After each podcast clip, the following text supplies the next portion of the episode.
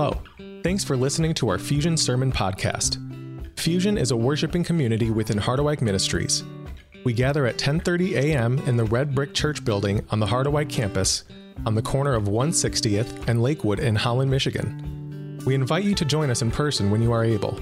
To learn more about our Fusion community and Harderwyk Ministries, please visit harderwyk.com. Let's jump in. We are continuing uh, our series. We've been in this series uh, following this book, Believe. And uh, in the second 10 weeks of the series, we've been looking at what does it mean to act like Jesus? That's kind of a, a silly way of, of, of, putting it. But really, what we're exploring are, are, the core, or not the, but some of the core practices uh, that mark the Christian journey of spiritual formation. So, the Christian practices of spiritual uh, formation, what we might call the spiritual disciplines, uh, or spiritual practices. These are practices that Jesus himself participated in, that he practiced. These are practices that Christ followers throughout the centuries have participated and lived into as they continue to be formed more and more into the likeness of Jesus. These are practices that are testified in the scriptures. And particularly for the first five weeks, Jesus is really our model. Jesus is our example. We are going to zero in on Jesus. What did Jesus do? How did Jesus live? What were the rhythms and practices that framed Jesus' life? And then we're going to think about how that Im- impacts our lives today. Our working imagery, we talked about this a couple weeks ago. Uh, the working il- imagery or illustration is that of an elite athlete or an accomplished musician or artist, right, who's mastered their craft. It takes discipline, right? It takes practice, it takes training to reach the highest levels of participation or competition. Some say 10,000 hours to master a craft. It takes time, discipline, and training and practice. And that's true not just for the elite athletes, uh, but I would also say that even the, the average, or in my case, less than average athletes, I'm playing basketball Wednesday nights, uh, it, you, you got to stay on it, or else when you get back on the basketball court, like I did a couple weeks ago, you feel it in your entire body, right? Because you're sore the next day. But it takes practice and discipline to master any craft. And in, the, in many ways, the Christian or spiritual disciplines or practices, there's a parallel there. These, these, are, these are the practices, these are the disciplines that begin to shape us and form us more and more into the likeness of Jesus as they draw us into the presence of God and form our inner life, and that inner life begins to outflow into our outward expressions of serving God and loving people, just as Christ has commanded us. So last week we looked at our first practice, which was the practice of worship, focused uh, much, much of our time a couple weeks ago on, on the weekly rhythms of gathered worship. Certainly you can, you can worship on your own, but we really focused on the communal gathering of God's people. For us, typically it's Sunday. And this morning we are looking at uh, one of the other foundational practices, the practice of prayer. Now, we spent a whole summer studying the Lord's Prayer, right? And so there's a lot of ways we can talk about prayer, but this morning, what I want to focus on uh, most specifically is, is those times of individual personal prayer that shape our days and our weeks. And again, we're going to use Jesus, who is our Lord, our Master, as our example and model. And uh, we're going to step into the Gospel of Mark, chapter 1. If you have your Bibles, I invite you to turn with me to that. Uh, also, if you're willing and able, I invite you to stand as we hear God speak to us this morning. Mark, chapter 1. Uh, we'll be reading verses 29 through 39 this morning. This is early on in Jesus' ministry. We read As soon as they left the synagogue, they went with James and John to the home of Simon and Andrew. Simon, that's Peter, Simon's mother in law was in bed with a fever, and they immediately told Jesus about her. So he went to her, took her hand, helped her up. The fever left her, and she began to wait on them. That evening after sunset, the people brought to Jesus all the sick and demon possessed the whole town gathered at the door, and Jesus healed many who had various diseases. He also drove out many demons, but he would not let the demons speak because they knew who he was. Very early in the morning, while it was still dark, Jesus got up, left the house, and went off to a solitary place where he prayed. Simon and his companions went to look for him. And when they found him, they exclaimed, Everyone is looking for you. Jesus replied, Let us go somewhere else. to, a, to the nearby villages so I can preach there also. That is why I have come. So he traveled throughout Galilee, preaching in their synagogues and driving out demons. This is the word of the Lord. Thanks be to God. You may be seated. Join me in a word of prayer. Lord God, we thank you once again for your word. We thank you for these words that have been preserved by your Spirit over the centuries that give account of the life of our Lord Jesus Christ. Spirit, we pray that you would open these words, open the, this account, this biography of Jesus, so that we might learn from you. Speak a word of truth, speak a word of grace, speak a word of challenge, we pray. In the name of Jesus. Amen. Amen. The year was 2005. I had just graduated Hope College. And uh, this, at the time, I had kind of highlights, frosted tips. I, what, anyway, I had kind of like this blondish hair. 22 years old, from Wisconsin, thick Midwestern accent. I jumped on a plane and I moved to Southern California and met an absolutely gorgeous 22 year old from Chino, California, on church that first Sunday morning. Yvonne's in nursery, so I can kind of get away with some stuff today. There's a, there's a couple pictures uh, of, of us in those early days from 2005. Uh, not long after that first meeting on June 5th, Yvonne and I set up, no joke, by some of the older ladies from church. They kind of set up a, there's a story there. Anyway, but we kind of went on that first date, and shortly after that, we were, we were dating. And some of the pictures you'll notice, some of the fashion choices back almost 20 years ago. Uh, those are some awesome bootcut jeans. Here, here. Anyone have some of those? Yeah. Some, I had some hoop earrings and uh, some necklaces, and you know, I thought I was cool. Uh, anyway, jury's still out on that one. Okay, so but but uh, as I was thinking about those times and, and the, those early days of dating, do you, do you remember? Uh, for those of you who've been in a relation, do you remember those early days of love and romance? Do you remember those days? Can you remember then? I was just thinking about some of those early days of, of those first, that first year or so of, of Yvonne and I dating. And you go on those first dates and there's this, there's this excitement, right? And this, this kind of nervousness, like, oh my word, my stomach's in knots. We're, we're going out to coffee. What do I say? Or, or, or, or your heart kind of jumps when you get that first text message or, or that phone call or Back then it was AOL Instant Messenger and you just sat by the computer like waiting for that sound, you know? and now I don't know, whatever app it is, but you're, you're, you're nervous and you're excited about getting those, those first contacts or, or those late nights where you could just talk well into the night, sharing all these stories about all the different things you did in high school and before. And, and she was actually interested in that kind of thing, right? I, I was thinking about those days, and, and you know, I, I, I feel like during our dating life, I, I think I thought I was like the funniest person in the entire world because Yvonne would literally laugh at all of my jokes you know and, and, and i thought i was this awesome musician because she would listen to me play guitar and sing to her like for hours and she would just like lovingly gaze into my eyes just get lost. And you're like you're laughing like there it is there's the proof. It, it happened. Those fun early days uh, of dating and and then uh, what what in the world happened there? Yeah so anyway. Name the characters. Dwight schrute and angel there you go you got it. okay i bring that up because it's it's this stage in the relationship that's that's fun and exciting uh, it, it makes it makes for good movies think about that most of the, most of the movies, that, the romantic comedies that we see, what, what stage of the relationship is it depicting? Everything leading up to the wedding. What happens after the wedding? Who cares? That's not the exciting part. The movies focus on the romance and the courtship, right? Eh, but what, we, what do we all know is that things don't stay that way, right? Can I get an amen? Things don't stay that way. Relationships evolve, relationships change, and I would say they change in a good way we mature and we grow together. There's greater depth. And this morning, what I want to suggest is that this is also true with our relationship with God, with our relationship with Jesus. It evolves, it, it deepens, there's, there's greater depth. and intimacy.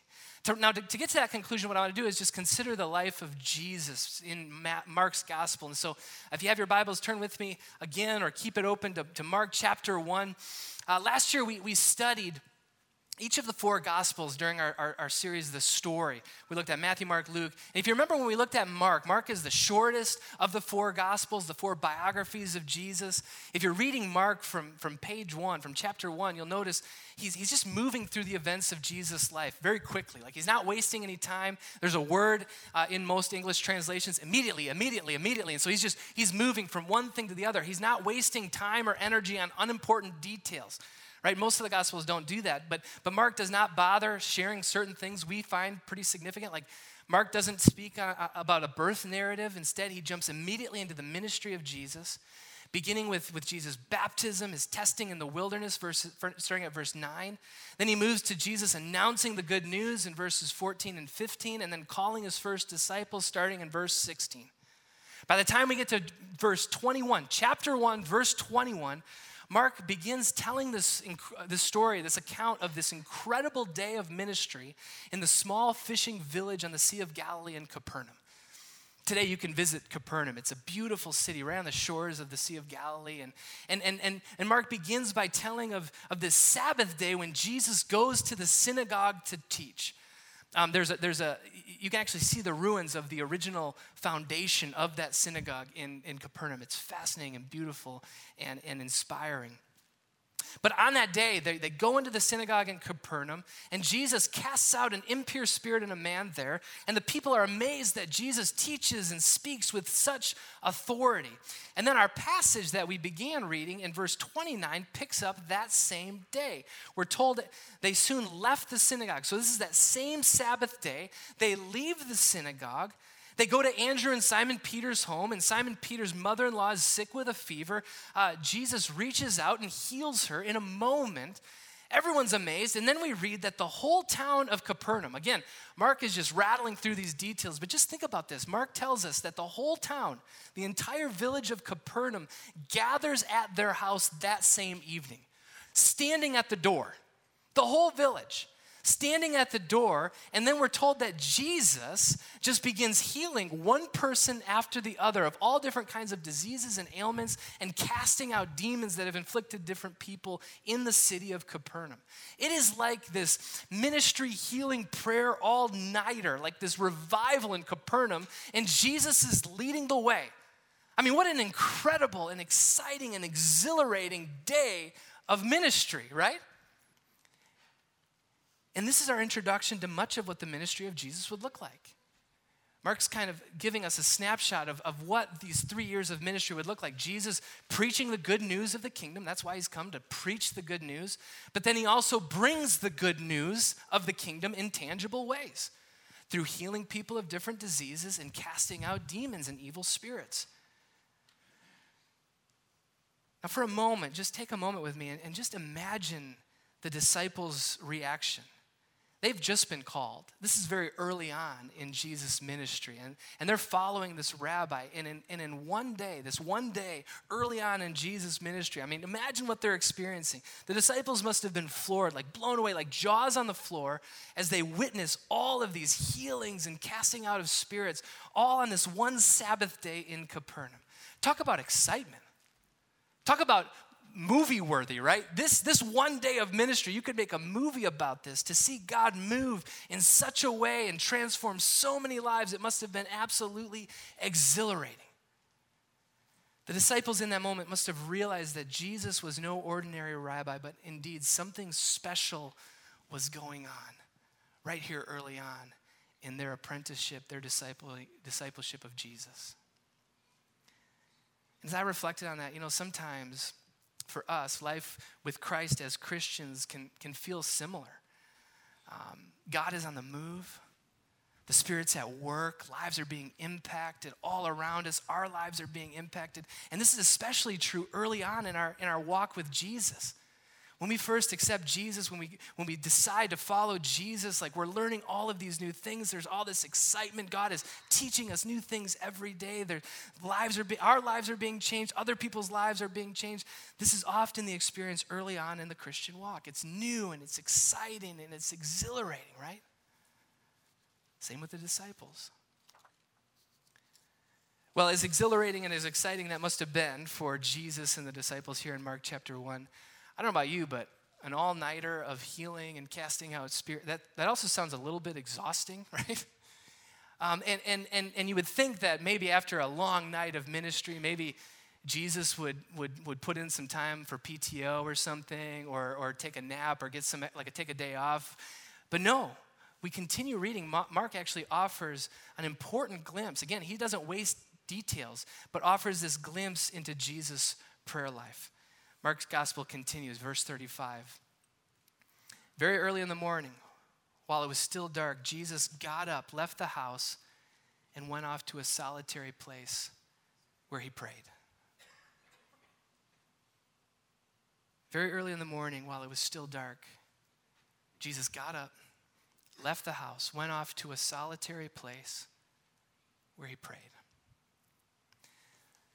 Think about this. After pulling an all nighter, filled with people being healed and set free from demons, and the whole town of Capernaum there as witnesses. Again, equivalent to a citywide revival. Jesus gets up early in the morning. Well, this ministry night went well into the night. Like, how much sleep did he actually get? Did he get any sleep? Well, we don't actually know. He gets up before the sun rises, leaves the house, goes off to a solitary place to pray. Jesus, the Son of God, retreats to find silence and solitude to pray. We don't know what he prayed. We, are not given many details about the prayer. We, we don't know. We don't know if, did he say something specific? Did he say anything at all? What we do know is that he was with his father, and that seems to be what was important for Mark to share. What Mark feels that is important to let us know is that this is what Jesus did. After an intense, exciting, full day of ministry, Jesus retreated to the quiet to pray. And what we see here in Mark chapter 1 and elsewhere in the Gospels is, is a pattern, a rhythm that would continue to pattern and lay out Jesus' life and ministry. This regular rhythm of quiet prayer. The Greek word here in Mark chapter 1, verse 35 is the Greek word eremos. I think we've talked about eremos before, but why don't you say that with me? Eremos? Eremos, you know Greek, right? Eremos, which means solitary or desolate or lonely or quiet. It also is translated as the wilderness in the New Testament. A quick survey of this word in the Gospels reveals other times when Jesus would retreat to the quiet place to pray, or he would invite his disciples to join with him to retreat to the quiet, as he does in Mark chapter 6 after feeding 5,000 people. The gospel writers are intentional about sharing Jesus' regular private prayer practice that occurs alongside all the excitement and drama of Jesus' powerful teachings and healings uh, different miracles, right? In fact, Luke makes sure we catch it when he writes uh, this single verse in Luke chapter 5, verse 16. After healing a man of leprosy, we read this, this verse, which is on the screen. But Jesus often withdrew to Eremos to lonely places and prayed. It was a rhythm Jesus' disciples witnessed throughout their years together with Jesus. And I wonder, though, how well they understood this practice of intentional prayer. Even in our passage here in Mark chapter 1, what happens? Jesus is, is off praying with his Father in the quiet place. And what happens? His disciples run up to him and interrupt him, like, hey, everyone's looking for you, right? Like they interrupt his, his, his quiet time. Uh, and, and, not only that, but I, I think about the end of Jesus' ministry. There he is in the Garden of Gethsemane, like agonizing in prayer with his father because he knows what's ahead. Take this cup from me. And what happened? The disciples fall asleep. Like Jesus was modeling something essential for his disciples, and I wonder how often they actually missed it. And I don't share that in any kind of condemning way. Instead, I, I look at my own life and I think, man, how often do I miss it as well? I wonder how often we miss the importance of this regular rhythm of quiet prayer. Because it's easy to get caught up in the excitement and exhilaration of ministry, to put time and energy and tangible efforts to do good. And those are all beautiful things. It is good to do good, right? Don't, don't hear me wrong here. We want to see people hear the gospel. Absolutely. We love to see people experience healing and freedom from sin, right? And addictions, but and we might begin to wonder, well, what is what is what does praying in the quiet actually accomplish? We might be tempted to ask that. In fact, I don't know if you've seen this same sentiment, but there's been a little bit of pushback on uh, just this phrase, thoughts and prayers, has kind of faced some backlash. And we get it because to, to say that and not do anything, like we get that. The thought is, we don't need thoughts and prayers, we just need you to do something. Well, friends, according to the gospel accounts, Jesus believed that intentional prayer spent in the quiet was doing something. In fact, it was a crucial part of doing something. Jesus' regular intentional prayer life was closely tied to his ministry work in the world. It's not one or the other, it's both and.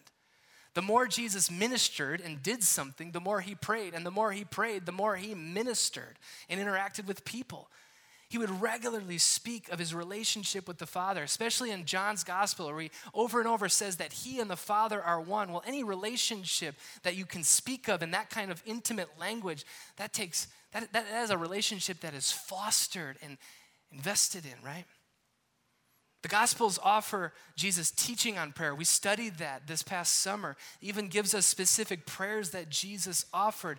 But the eremos, the lonely, the quiet places, that was simply just about time for Jesus to be with his Father in heaven. It was about relationship. And it's a reminder that prayer is not just about communicating with God, it's about communing with God. And it begs the question how do we foster such intimacy with God? How do we develop similar intentional and, and intimate prayer life? How do, how do I, how do we grow in this practice of prayer? I'll be the first to admit that it's, it's a challenge, okay? I struggle with this. I'm a pastor. And I'm just wired as an extrovert. I, I, I, could just be with people all the time. So slowing down and spending time in the quiet, like that's just a challenge for me but I recognize how important it is. And for you, if this sounds foreign or overwhelming or, or even impossible, let me just stop and just say, hear a word of grace. Hear a word of grace. Some of these, uh, these new electric cars, the Tesla something or whatever, can go zero to like 60 in 2.6 seconds, right? Hear me out here. We have to recognize that we can't go zero to Jesus overnight. You hear me? You with me? Like we, we if we compare ourselves to Jesus and think that we're gonna have that kind of intimate prayer life overnight or or with some just download, that's unrealistic. It is a lifelong journey with ups and downs and seasons in the desert or the dark night of the soul or seasons of, of plenty and richness and intimacy. And intimacy is not about getting better at praying, intimacy is about getting closer with Jesus. Catching the difference? The journey is not about getting better, like this upward and to the right mobility, upward mobility and forward progress. No, intimacy is about downward humility, about humbling ourselves and going deeper down and inward. It takes time, it takes a lifetime, and it's a journey. So, wherever you're at in the journey, don't compare yourself, don't judge yourself. That's just where you're at. Now we know where to go. And let's talk a little bit about this journey of, of a prayer life, an active prayer life, uh, real quick. In, in Matthew chapter 7, verses 7 and 8, Jesus says these famous words while teaching uh, on a mountainside. He says, Ask and it will be given to you, seek and you will find. Knock and the door will be opened to you. For everyone who asks receives, and the one who seeks finds, and the one who knocks, the door will be opened. Three verbs ask, seek, knock. What might these words teach us about the life of prayer? One of the books we used during our, our summer series uh, in the Lord's Prayer, a, a, recommended reading, if you will, was Praying Like Monks, Living Like Fools by, by author and pastor Tyler Staton. Uh, he draws some powerful insights from these famous words of Jesus that I was just reading again this past week, and, and I found it to be really helpful. He writes these words uh, on page 170. He says this In these three verbs, referring to ask, seek, knock, Jesus is naming the trail markers on the common prayer journey, a path tread by men and women of faith stretching all the way back to the beginning. Prayer is a journey that starts with need and ends in relationship. I love that. Need first drives us to our knees, but relationship keeps us there. That's what Jesus was getting at the deeper invitation hidden in these three simple verbs ask, seek, and knock. And then he goes on to kind of tease out and suggest what, how these kind of work into the journey of a deepening, ever deepening prayer life, one that, that often works through these progressions, building on one another as we mature in our prayer life. And let, let me just summarize those real quick. Uh, when we think about ask, early on in our prayers, uh, even from a young age, right? They center around requests made to God. There's we should continue. In fact, when we get older, maybe we stop asking and maybe we should continue asking boldly and powerfully. But early on, especially, our prayers center around requests made to God. Our first prayers are saturated with a variety of requests, from the request for a, for a new puppy uh, to a big football win or even a snow day, right? We're asking God to do things in our lives as we get older and, and, and, experience some of the hardships of life, sometimes it's the unforeseen circumstances that drive us to our knees to pray when we have no other answers and we don't know what to do. In fact, even, even when people who don't necessarily believe, when their worlds are turned upside down, that can sometimes drive them to call upon the God they're hoping is there. Ask. Ask is often the entry point, the beginning stage of the journey of an active prayer life, one that we should continue to develop throughout our lives. The second word, seek. Seek is a word used throughout Scripture that reminds us that prayer is, is more than merely transactional, right? Seek reminds us that prayer is not merely the keypad to some cosmic vending machine. Prayer is a pathway through which we seek and pursue and find the giver of all good gifts.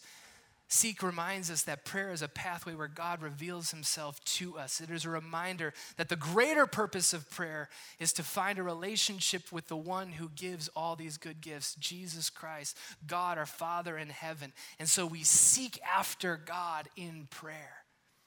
And then finally, the final verb in this triad, knock, uh, harkens specific imagery, right?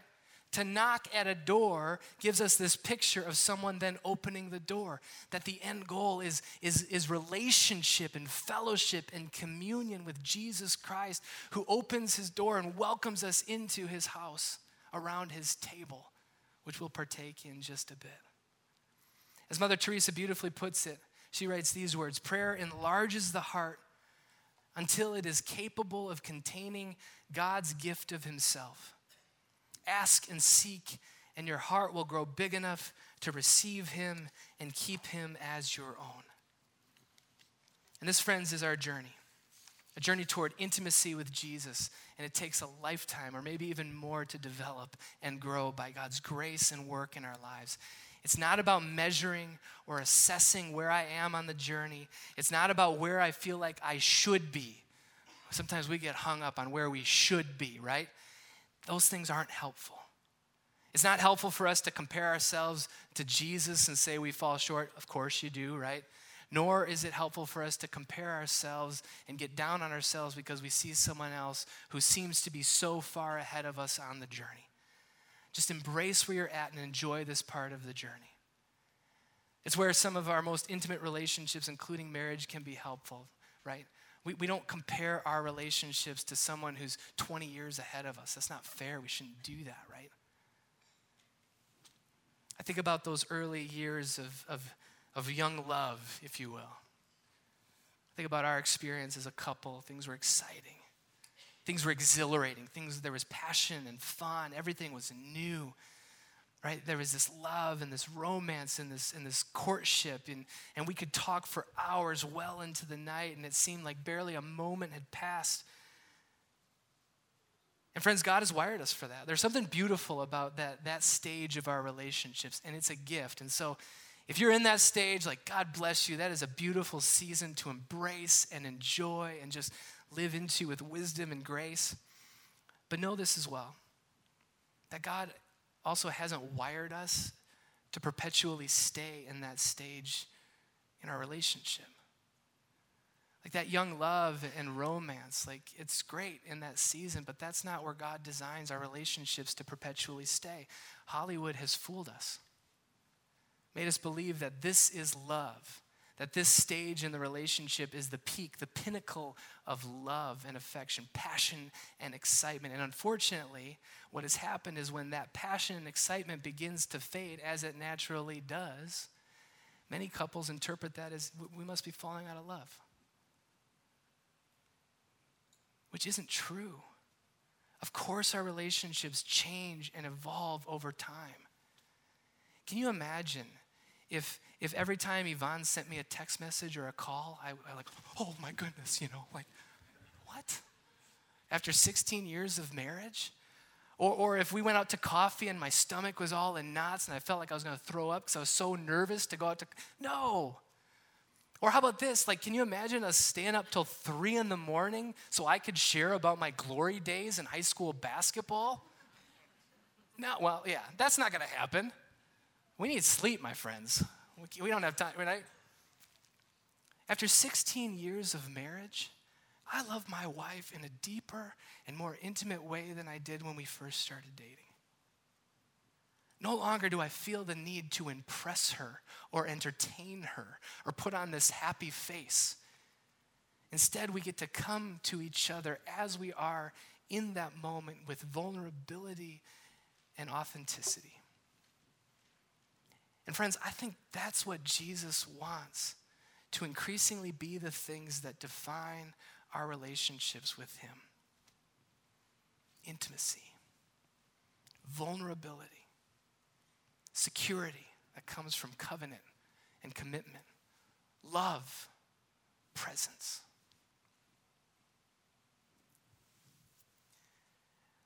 The last couple months, our family has uh, rediscovered um, in my opinion, the best fast food burger. Culver's. Any Culver's fan? I don't know if Culver's is fast food, but, uh, but we've just kind of rediscovered um, the double butter burger deluxe. That's okay. Why am okay? It's good. Uh, but anyway, when we go to Culver's, uh, we, we typically try to get there a, a little early like try to beat that rush because after six or something it gets just super packed jam packed so we try to get there like 4.30 if we can or at least before 5 and, and i don't know if you've been to culver's during that time frame but there's a certain demographic of people uh, who go to culver's at that time. Why? Because they're also incredibly intelligent like us and they want to beat the rush. Um, but oftentimes just to generalize a little bit there's like older couples who go to culver's at that time uh, and and they, they're sitting there at Culver's. And so when we're there, there's a lot of older couples there enjoying a Butterburger Deluxe and a vanilla shake. And, uh, and what I, I think I've shared this before, but um, one of the things I noticed um, is that I'd go, we go out to eat, and, and, and Yvonne and I would notice like an older couple sitting out for dinner. And they were just eating their food and really content and just not saying much. Uh, not saying much. And I remember thinking, like, in my younger years, like, oh man, like, that's kind of sad. Like, I hope, I hope we never end up at the restaurant with nothing to say, right? And then as I've gotten older, I, I really think I got that wrong. I really think I got that wrong. Because someone who's been married that long, who've been in relationship that long, who've lived life for that long, maybe it isn't the fact that they don't have anything to say. Maybe it's just they don't really have anything they need to say because being together is just enough. Being together is just enough. I think about my relationship with Jesus. Certainly, there are moments when that require words. Certainly there are moments where I'm to I'm to I'm to go to God in prayer and I'm to plead and ask for God to move and words are appropriate.